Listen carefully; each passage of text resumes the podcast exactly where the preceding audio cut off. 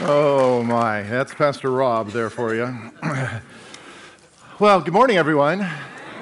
It's great to see you here this morning. Get your Bibles out if you would. Isaiah chapter 58.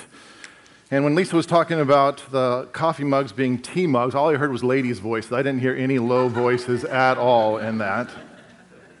Isaiah 58. Um, we've been doing a series around here that we are calling Open Your Eyes. And we've been looking at this um, chapter here in Isaiah uh, 58. So if you join me, starting here in verse 1, it says, Shout, a full throated shout, hold nothing back, a trumpet blast shout.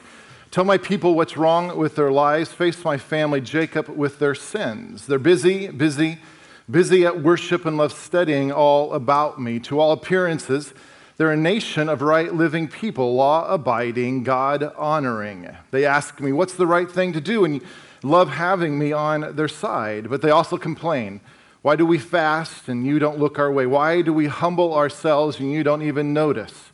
Well, here's why. The bottom line on your fast days is profit. You drive your employees much too hard. You fast, but at the same time, you bicker and fight. You fast, but you swing a mean fist. The kind of fasting you do won't get your prayers off the ground.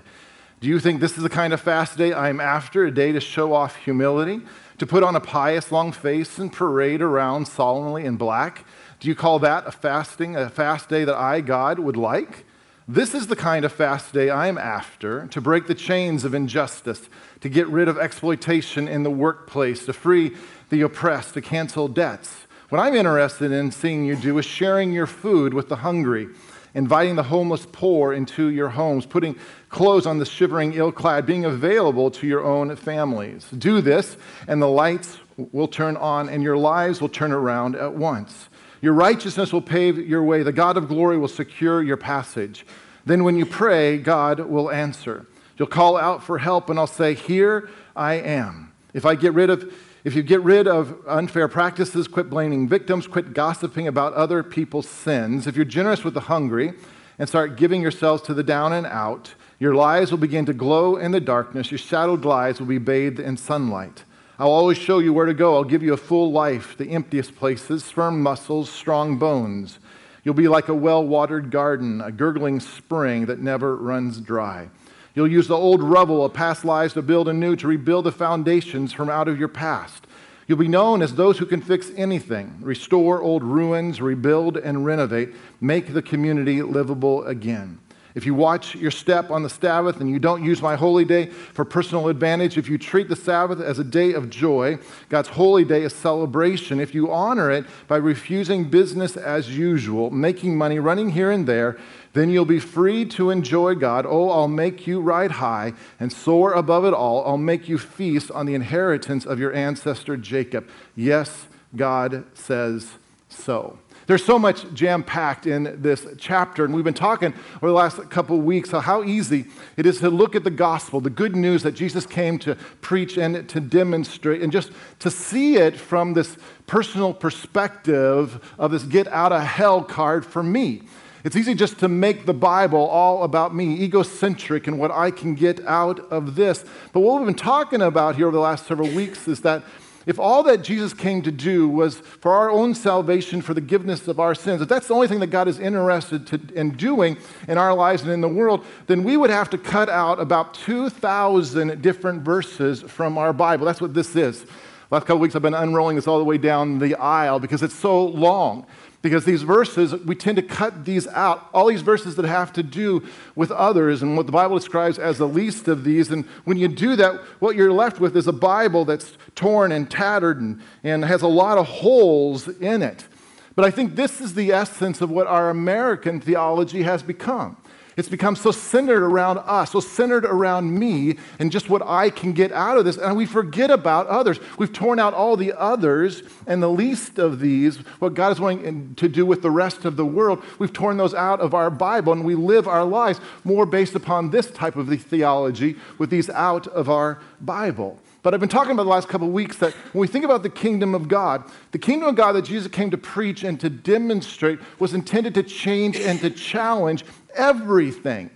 everything. Not just you, not just me, but everything in our world here today. When the disciples asked Jesus how to pray, Jesus said in Matthew chapter 6, verse 9, Our Father in heaven, hallowed be thy name. Thy kingdom come, thy will be done on earth, on earth, as it is in heaven. See, the kingdom of God is not just something for the future. It's not just something when we get to heaven. The kingdom of God is for here and for now. It's intended to change and to challenge everything in our world today. And so the kingdom of God was never a means for us to leave this world. The kingdom of God was never intended for us to forsake this world or to escape this world, but instead, the kingdom of God is actually there to redeem every aspect of this world in the here and now.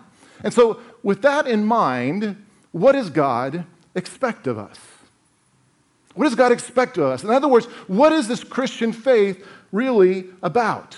Because is a Christian faith just simply about coming to church every Sunday or every week or when the doors are open for the rest of your life? Is that, is that what the Christian life is about? Is the Christian life about saying grace? before every meal that you eat? Is the Christian life about avoiding the most serious of sins? Is that what the Christian life is about? Is the Christian life about praying and reading your Bible and worshiping? Is it about believing and self denial? Is that what this is about? Is that what the Christian faith is all about? Or does God expect something else from us? Look what Jesus said in Luke chapter 6, verse 24. He says, But it's trouble ahead if you think you have it made. What, have, what you have is all that you'll ever get. And it's trouble ahead if you're satisfied with yourself. Yourself will not satisfy you for long. And it's trouble ahead if you think life's all fun and games. There's suffering to be met, and you're going to meet it.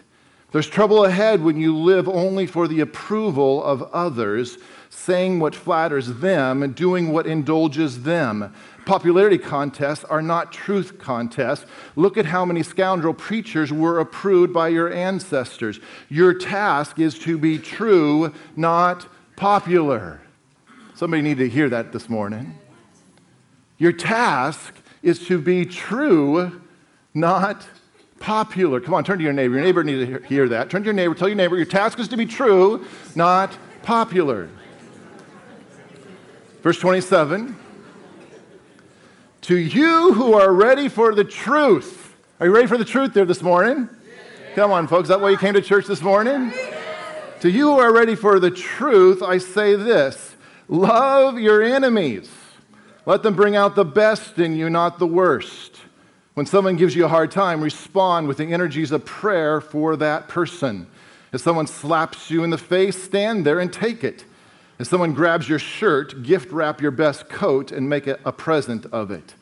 If someone takes unfair advantage of you, use the occasion to practice the servant life. No more tit for tat stuff. Live generously. Here's a simple rule of thumb for behavior ask yourself what you want people to do for you, then grab the initiative and do it for them. If you only love the lovable, do you expect a pat on the back? Run of the mill sinners do that. If you only help those who help you, do you expect a medal? Garden variety sinners do that. If you only give for what you hope to get out of it, do you think that's charity? The stingiest of pawnbrokers does that. I tell you, love your enemies, help and give without expecting a return. You'll never, I promise, regret it. Live out this God created identity the way our Father lives towards us, generously and graciously, even when we're at our worst. Our Father is kind. You be kind. Don't pick up pick on people, jump on their failures, criticize their faults, unless, of course, you want the same treatment. Don't condemn those who are down. That hardness can boomerang. Be easy on people. You'll find life a lot easier. Give away your life. You'll find life given back, but not merely given back, but given back with bonus and blessing. Giving, not getting, is the way. Generosity begets generosity. Now, look what Jesus is describing here, because he says, Give away your life. Give it away. See, God asks of us everything. God asks everything of us. God asks for this total life commitment from those who would be his followers. Jesus said in Luke 14, If you want to be my follower, you must love me more than your own father and mother, wife and children, brothers and sisters, yes, more than your own life. Otherwise, you can't be my disciple, and you can't be my disciple if you do not carry your own cross and follow me. See, God asks for everything. But you know what? Not only does God ask for everything, but he also asks that we will come alongside of him to partner with him in changing our world. It starts with fully giving our lives to him, fully surrendering to him. That's what we talked about last week. That's what he asks. He asks everything of us. But he doesn't stop there because he asks us to come alongside of him, to partner with him in changing our world, just like Jesus asked those original 12 disciples to come alongside of him to change their world 2,000 years ago. God asks us to come alongside him, to partner with him to change our world. The Apostle Paul says this in 2 Corinthians chapter 5, verse 20. He says, We are therefore Christ's ambassadors as though God were making his appeal through us. Now think about that. God has chosen you to be his representative. God has chosen you to represent him. Isn't that amazing? Now, think about that. God chose Mark Rich to be his representative. What was he thinking? I mean, the risk that God takes to do that. Now, I understand Diane. Diane, I can understand why God would choose her. She'll represent him well, but he also chose Mark to represent. This is what God does. It's a risky thing that God would choose us to represent him. But that's exactly what he does. God calls you to go out and to proclaim the good news, to be the good news, and to make a difference in your world. See, folks, God never intended for us to live this life of faith privately. He never intended for this to be shut up in the four walls of a church building. That's not how God intended for this to be. In Jude chapter 20, he says, But ye, beloved, building up yourselves on your most holy faith, praying in the Holy Ghost, keep yourselves in the love of God, looking for the mercy of our Lord Jesus Christ unto eternal life. And of some have compassion, making a difference. And others save with fear, pulling them out of fire. If you're taking notes, underline the phrase making a difference. Making a difference. See, the Bible describes for us that God has called each of us to make a difference in our world. Come on, turn to your neighbor and tell your neighbor, God has called you to make a difference. He's called us to make a difference. Now, I understand just as soon as we start talking about this, that for some of you, you start having this reaction huh, me? Make a difference?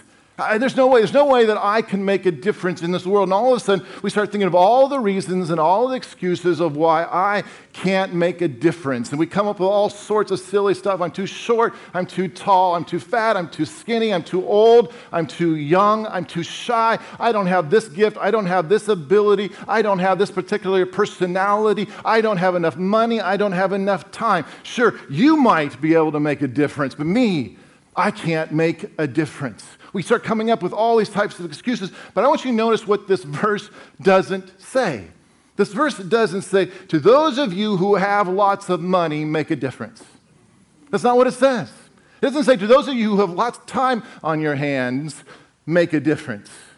It doesn't say, to those of you who have this personality or this giftings or these talents, you guys make a difference. That's not what he says, does it? He says, You, we are to make a difference in our world today. When you think about it, this 20 cent, 21st century world that we live in now drastically needs a change, doesn't it? I mean, just hearing the headlines every single day causes this sense of alarm, I think, for every one of us because we hear about all sorts of terrorist activities and terrorist threats and terrorist attacks almost every single day, ethnic and religious tensions across the world, wars and conflicts, and worldwide poverty and hunger, global economic turmoil, this, this nuclear disaster type of intimidation that's happening all around us, sex trafficking and, and child slavery. These are our headlines.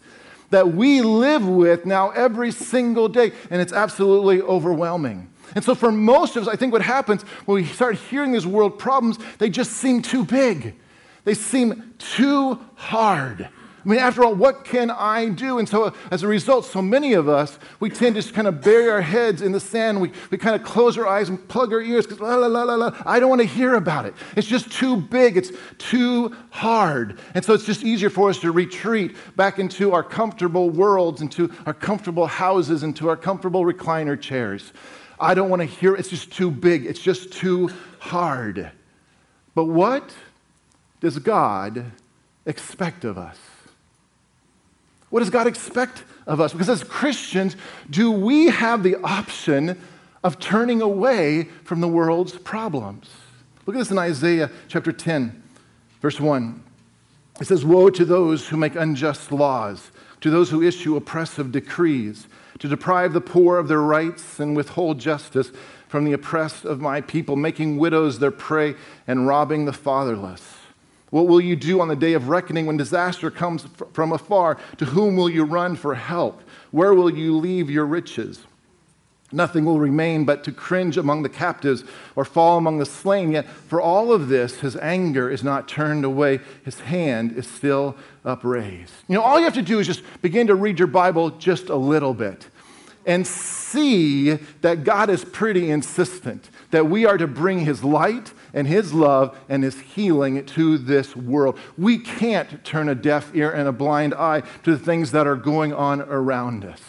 Now, I admit, I'm talking about things here this morning from a very biased perspective. I, I, I can admit that to you here this morning because I believe God so loved the world God so loved the world that he gave his only begotten Son, that whosoever believes in him will not perish, but will have everlasting life. I admit, I, am coming from a biased perspective where I believe God loves the world. And so, if Jesus was willing to die to give his life for this world, maybe I need to care about it too.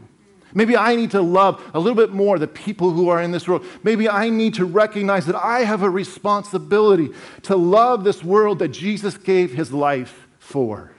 Maybe that should change how I look at the world and how I, and I, how I live my life. Because if my faith, if my personal faith has no positive outward expression, then my faith has as many holes as this Bible that's been cut up. And that's how I end up living my life. I call myself a Christian, but where do I live it out publicly? I don't, how you remember Johnny Cash? Any of you remember Johnny Cash? Come on, it's Texas, surely, right? Any of you remember his song, um, No Earthly Good? Any of you remember that song? No, because this is, it's as twangy as it gets. You can go to YouTube and, and, and watch it later, but it's a little hard to listen to. But the words are fantastic. Listen to the words of this song. Come hear me, good brothers, come hear one and all. Don't brag about standing, or you'll surely fall. You're shining your lights. Yes, shine it you should. But you're so heavenly minded and you're no earthly good. No earthly good, no earthly good. You're so heavenly minded, you're no earthly good. You're shining your light, yes, and shine it you should. But you're so heavenly minded and you're no earthly good. Come hear me, good sisters, you're salt of the earth. If your salt isn't salted, then what is it worth? You could give someone a cool drink if you would, but you're so heavenly minded and you're no earthly good. No earthly good, you're no earthly good. You're so heavenly minded, you're no earthly good. You could give someone a cool drink if you would, but you're so heavenly minded and you're no earthly good. If you're holding heaven, then spread it around. There are hungry hands reaching up here from the ground. Moreover, and move over and share the high ground where you stood so heavenly minded and you're no earthly good. No earthly good, you're no earthly good. You're so heavenly minded, you're no earthly good. Move over and share the high ground where you stood. So heavenly minded and you're no earthly good. Pretty well written, isn't it? But this is the point that I'm making here. The Apostle James says a very similar thing in James chapter 2, verse 18. says, Show me your faith without deeds, and I will show you my faith by what I do. In other words, make your faith public. Don't live it privately. Make your faith public. So, folks, embracing the gospel that Jesus proclaimed is so much more than this private interaction between just God and us. It's so much more than that. The gospel itself is God's vision for a changed people and a changed culture, challenging and transforming the prevailing values and practices of this world. That's what the gospel of Jesus Christ is all about. And so, as followers of Jesus Christ, God challenges us then to embrace radically different standards from that of the world's. We're to live differently than the rest of the world. I mean, think about this. We're called to love our neighbors as ourselves. We're to prefer others more than we prefer ourselves. But not just the lovable, not just the ones that you like just naturally, but we're even to love our enemies. We're to love our enemies. We're to forgive those who have wronged us. We're to lift up the poor and the downtrodden. We're to share what we have with those who have less. We're to live lives of sacrifice. Why? Because our lives are not our own. This is not our home. We are here to represent God. Not you and what you have, but you're here to represent God while we're here on this earth. And when we do this, your, our lives will have an effect on the world around us, just like light has an effect on darkness. Jesus said in Matthew 5, verse 14, You are the light of the world. A city on a hill cannot be hidden. Neither do people light a lamp and put it under a bowl. Instead, they put it on its stand, and it gives light to everyone in the house. In the same way, let your light shine before men, that they may see your good deeds and praise your Father in heaven. See, folks, light dispels darkness. Truth dispels falsehood. Goodness reverses evil. And this is what God has called you and me to. This is what God wants us to be in the world in which we live. But here's the challenge for every one of us because this is not easy to do. This isn't easy to do. Since the very beginning, people who have called themselves followers of Jesus Christ have struggled to live their lives differently in a world that rejects our values and mocks our beliefs. This has been happening since Jesus left. And the temptation for every generation of Christians is just simply to, re- to retreat from this world and to keep our faith private. That's been the temptation for every generation of Christian since Jesus left planet Earth. It's just that we retreat. We retreat from this world and we just keep this faith public. G.K. Chesterton, who was an um, English um, journalist back in the 1800s, he said it this way.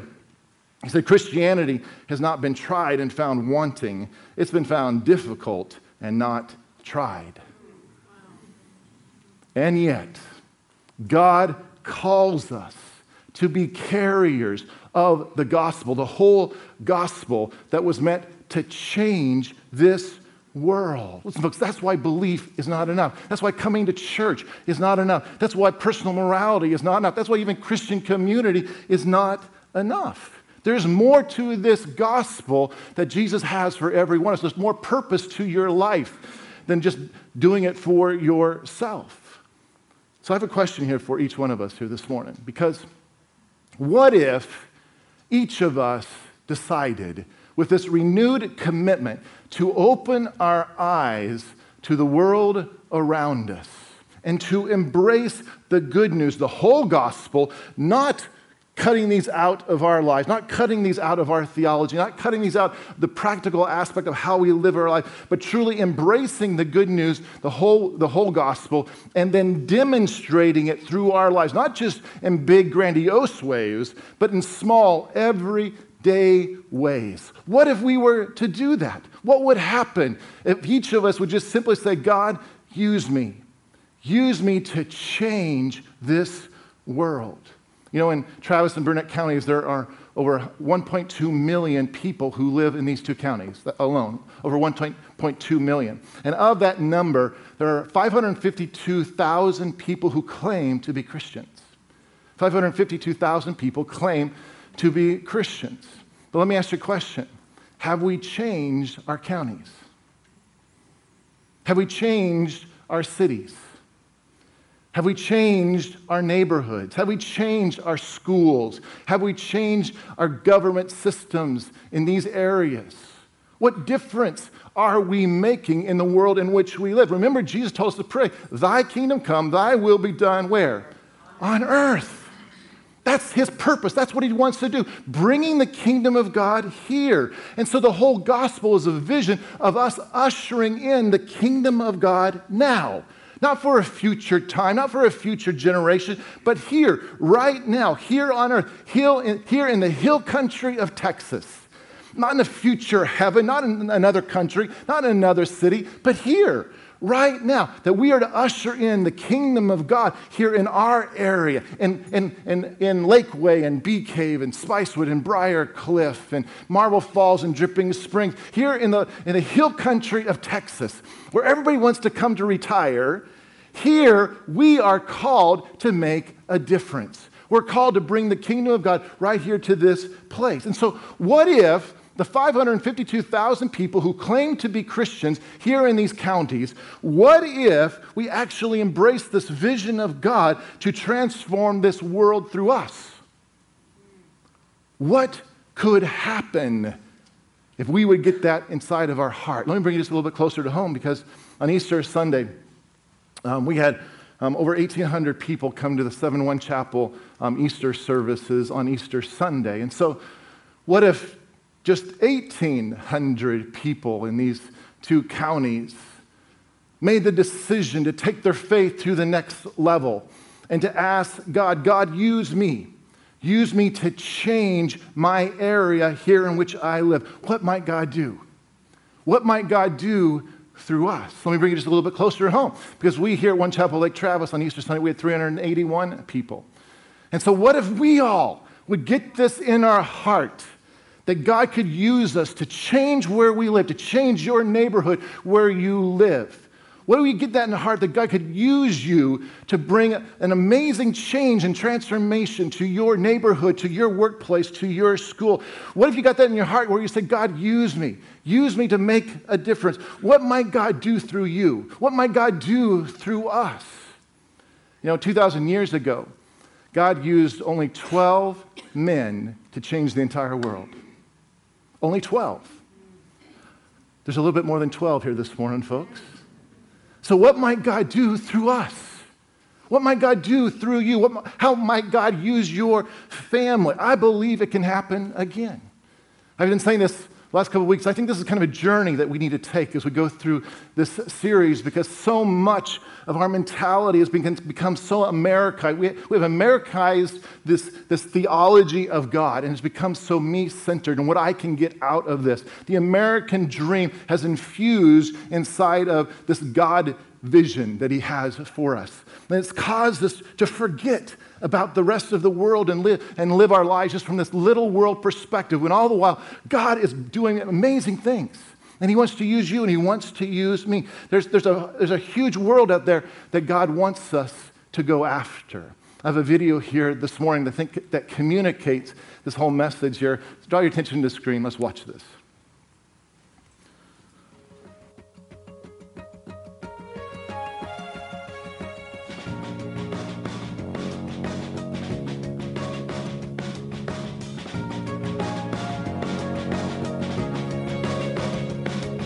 In my own little world, it hardly ever rains.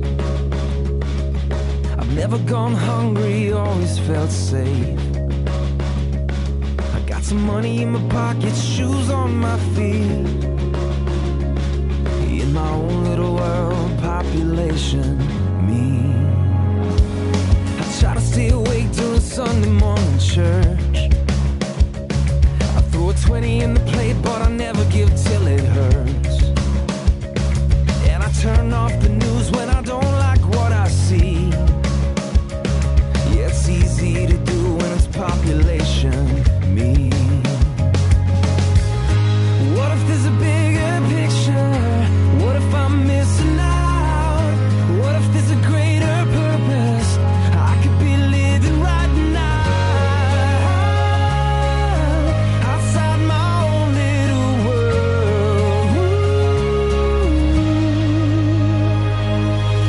stopped at a red light, looked out my window. I saw cardboard signs that held this homeless widow. And just above that sign was the face of a human. I thought to myself, God, what have I been?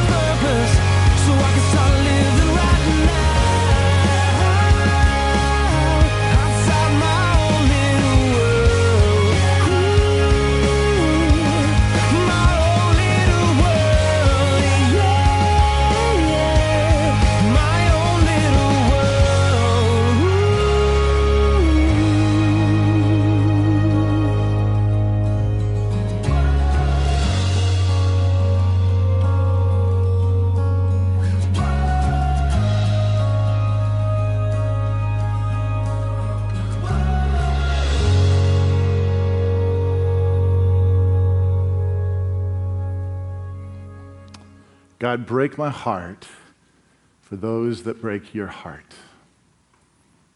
That's our prayer, and I said that last week. I, I want to ask you just to continue to pray that prayer to see what God would do in your own heart, because I believe that for every generation, for every generation of Christians, there comes a point where we have to make a decision. Are we going to just turn a blind eye to what's going on around us in the world? Or are we going to actually open our eyes and start making a difference in the world in which we live? And let me just say that it does require you to be able to hear God. Because there are a lot of charlatans, there are a lot of things that can distract you and use you and misuse you for sure. But this is why we need to learn how to hear the voice of God, to respond to the stirring of the Holy Spirit in our own lives so that we're quick to obey. That we'll just simply say yes to when God stirs you to stop, when He stirs you to do something, when He stirs you to give. William Booth, who was a British Methodist preacher back in the 1800s and eventually founded the Salvation Army, he said it this way He said, Not called, did you say? Not heard the call, I think you should say. Put your ear down to the Bible and hear Him bid you go and pull sinners out of the fire of sin. Put your ear down to the burdened, agonized heart of humanity and listen to its pitiful wail for help. Go stand by the gates of hell and hear the damned entreat you to go to their father's house and bid their brothers and sisters not to come here. Then look Christ in the face, whose mercy you have professed to obey, and tell him whether you will join heart and soul, body and circumstance in the march to publish his mercy to the world. This morning, we're going to take communion here together. And as we take communion here together, I want you to consider this question, this commission that Jesus gave to us to go, to go and to make a difference. The Bible describes for us that on the night Jesus was betrayed, he took the bread and he broke it. And he gave thanks and he said, This is my body broken for you. Do this in remembrance of me. And then after supper, he took the cup And he said to his disciples, This is my blood of the new covenant, which is poured out for the forgiveness of your sins. Do this every time you get together. Do this in remembrance of me. He told this to his disciples, and just simply a, basically a few hours later, he laid down his life for you, for me, for the people of this world that God desperately loves. Jesus gave his life. And so communion is this point of response. I say this almost every time that this is a question that's being asked, and we're to answer this question. Jesus I've given you my life. I've laid down my life for you.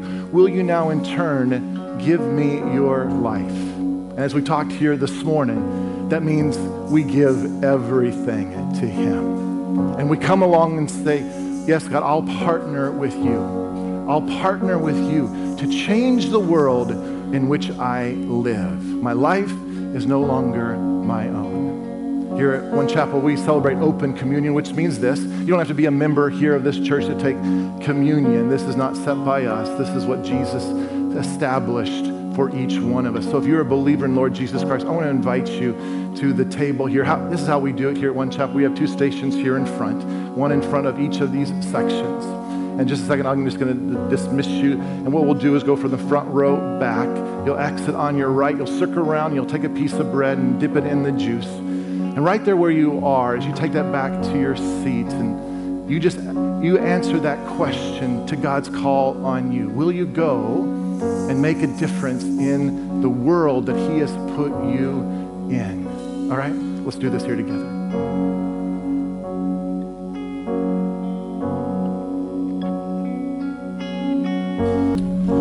Father, that is our, our prayer here this morning. That God, you would break our hearts for the things that break your heart. That God, you would open our eyes to the world in which we live. That God, we would not be a generation that retreats.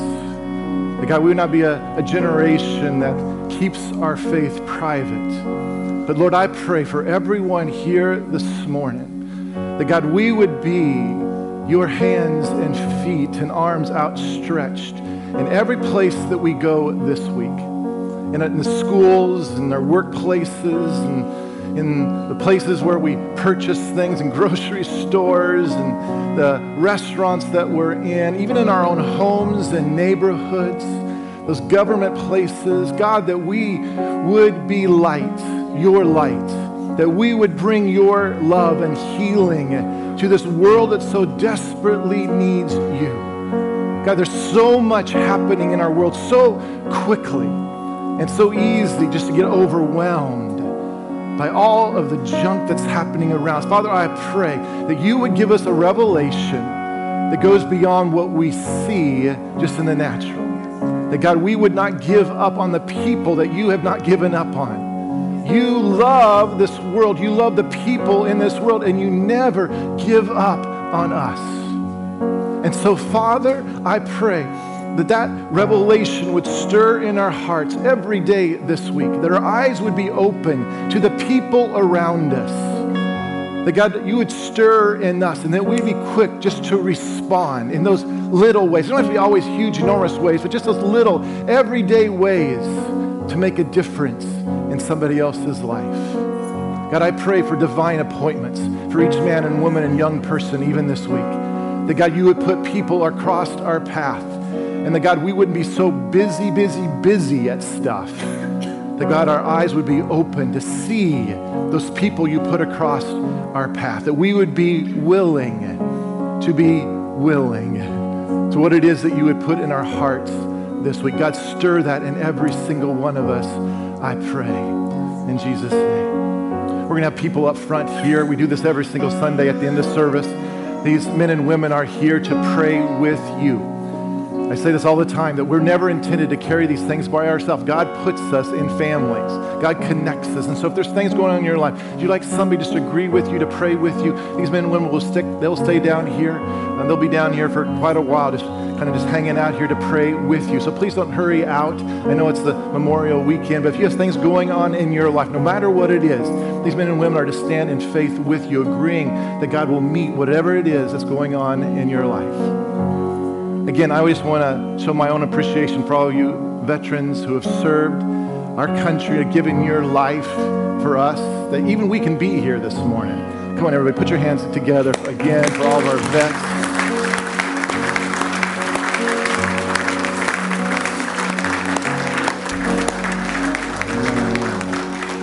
Even those who have gone before us, who gave the ultimate sacrifice, giving their lives as well. Let me just speak a blessing over you here this morning. Now may the Lord bless you and keep you. May the Lord make his face shine upon you and be gracious to you. And may the Lord lift his countenance upon you and now give you peace. Everyone, go in peace. Have a great week this week. God bless you all. See you next week.